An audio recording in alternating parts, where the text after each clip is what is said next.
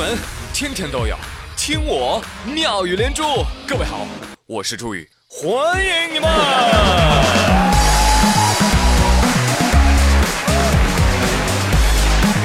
谢谢谢谢谢谢 everybody。节目的一开始，请欣赏诗朗诵《山村咏怀》。一去二三里，烟村四五家，亭台六七座，八九十枝花。谢谢大家。棒棒，太厉害了！你看厉害个啥呀？谁不会呀？朱雨森，你妹妹啊，这么推她。哼，我倒还真想跟她一个爸爸。你知道吗？这个小女孩是美国金融大鳄吉姆·罗杰斯的女儿。所以说白了，这不是一个中国小姑娘，这是美国女孩儿。人家说了一口流利的中文，你都分不出来是外国人还是中国人。而罗杰斯也多次表示说，我们全家搬到新加坡。就是为了让女儿们学习中文，了解亚洲。怎么样？知道真相的你，眼泪流下来吧。网友们都说了，英文比我英文好，中文比我中文好，我活着还有什么意义？不要啊！别急呀，打击还没完呢。这姑娘还有个小妹妹呢，中文也是六六六。来听听。我的名字是小蜜蜂，我七岁。今天我要给你们表演门后有个人。门后有个人，手里拿个盆，砰一声响，是盆碰了门，还是门碰了盆？哼，是在说绕口令吗？天哪，我的这条三寸不烂之舌已经蠢蠢欲动了。Ready, go！打南边来了个吃葡萄不吐葡萄皮儿的喇嘛。打北边来了个留恋榴莲甜的哑巴，南边吃葡萄不吐葡萄皮的喇嘛出南门往正南，看到个面铺面冲南，面铺上挂着蓝布棉门帘，摘了蓝布棉门帘，看见一堵粉红墙，粉红墙上画凤凰，红凤凰粉凤凰红粉凤凰花凤凰。北边留恋榴莲甜的哑巴走过东门过大桥，大桥底下一树枣啊拿着杆子去打枣，青的多红的少，一个枣两个枣三个枣四个枣五个枣六个枣七个枣八个枣九个枣十个枣十个枣九个枣八个枣七个枣六个枣五个枣四个枣三个枣两个枣一个枣。打完枣儿往后山，山前有四十。四棵死色柿子树，山后有四十四只石狮子。山前四十四棵死色柿子树，射死了山后的四十四只石狮子。山后的四十四只石狮子咬死了山前的四十四棵死色柿子树。哈哈，欧了，宇哥，一气呵成，毫无剪辑的痕迹啊！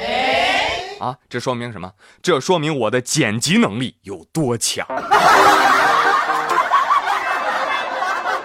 小意思，小意思啊！我毕竟我是中国人嘛，对不对？你跟外国人的小姐妹比，那还是以大欺小，以嫩欺老。哎，我们再听一段。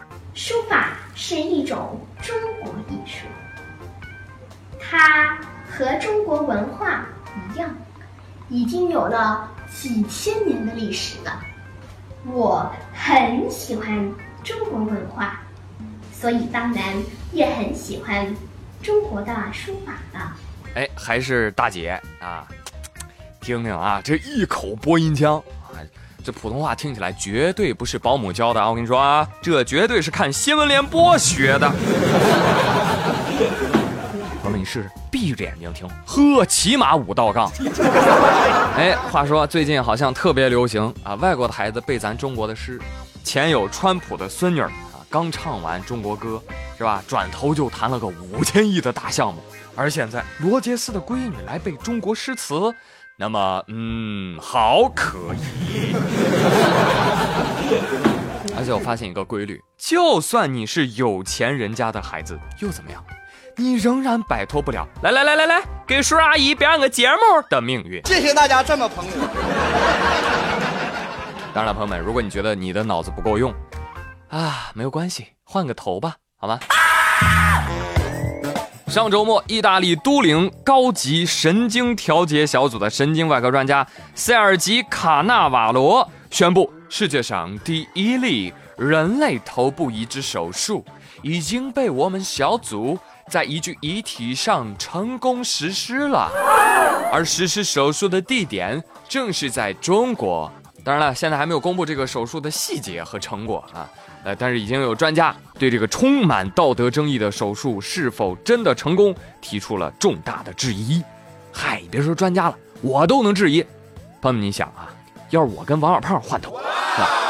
我朱宇的身体上安上了王小胖的头，那活下来的是我还是王小胖呢？还是我们俩都没有活，活的是第三个人朱小胖？哎，说到这人类换头术，其实在我国古代就有换头的成功案例了啊，可参考文献《聊斋志异》。从个人的角度来说哈，这样的手术在医学范围内进行研讨也就罢了，一旦在社会上推广，哇，太吓人了！你想想，以后你要是遇到有老前辈走到你身边夸你说：“哟，年轻人，身体不错呀。”这个时候各位就要小心了啊，特别是那些有钱的老前辈。呃，报告领导，我我我有脂肪肝、老胃病，身体被掏空，请放过我的肉体吧。当然了，你也可以理解为这是为以后出新的 iPhone 做准备啊。肾卖没了还可以卖头，是吧？所以说换头绝对是这个时代最有争议的医疗黑科技啊。这个争议也说明了一个问题：技术的发展未必全是好事儿。有的时候要看我们怎么去控制，怎么去利用。你看，成都有个男子啊，不知道从哪儿学的化学知识啊，把它用来干嘛呢？害同事。我呸！这个男子周某啊，在长达半年的时间里，向他的女同事曹某食用的水和食物当中注射什么玩意儿呢？雄性激素甲睾酮。女同事压根儿不知道，吃了半年了。就发现，哎呦天哪，体毛变密了，嗓音变粗了，例假四个月都没来。经过鉴定，曹女士构成了二级轻伤，周某随即被批捕。哎，庭审的时候，周某还说了。我我这就开个玩笑。再说了，我我我我没投那个什么甲睾酮，我不知道啊。我投的是维生素 B 一。哎，我是为了曹女士的身体健康着想。猪也是这么想的。今年五月份，经过成都高新区检察院提起公诉，周某被法院以故意伤害罪判处有期徒刑一年。近日，该案二审审结维持原判。我建议啊，在服刑期间呢，也应该给他吃上一年雌性激素，开开玩笑，让这位小伙呢皮肤细腻，头发浓密，声音尖细啊！哈哈狱友们都说好。但是我看了一下刑期哈，最后判刑就一年啊，这个投毒半年，判刑一年啊，不是我吹。我双十一的定金膨胀倍数都比这个多，所以现在还没有查出来他到底是什么原因投毒的吗？不过根据我常年的观剧经验来看，这就是宫斗戏里才有的手段啊！看来这个男同事是要抢他女同事的男朋友啊！哎呀，那我那我突然想到，我我这都工作五年了，别人不都说工作会发福吗？天哪，我到现在。怎么都吃不胖，身材匀称，皮肤好，一定是我同事们的错。王胖、张丽丽、刘富贵、梁苗，你们在我吃的里面放什么了，让我这么有魅力？我呸！好了，朋友们，哎，今天的妙语连珠就乐呵到这里，我是朱宇，谢谢收听，明天再会喽，拜了个拜。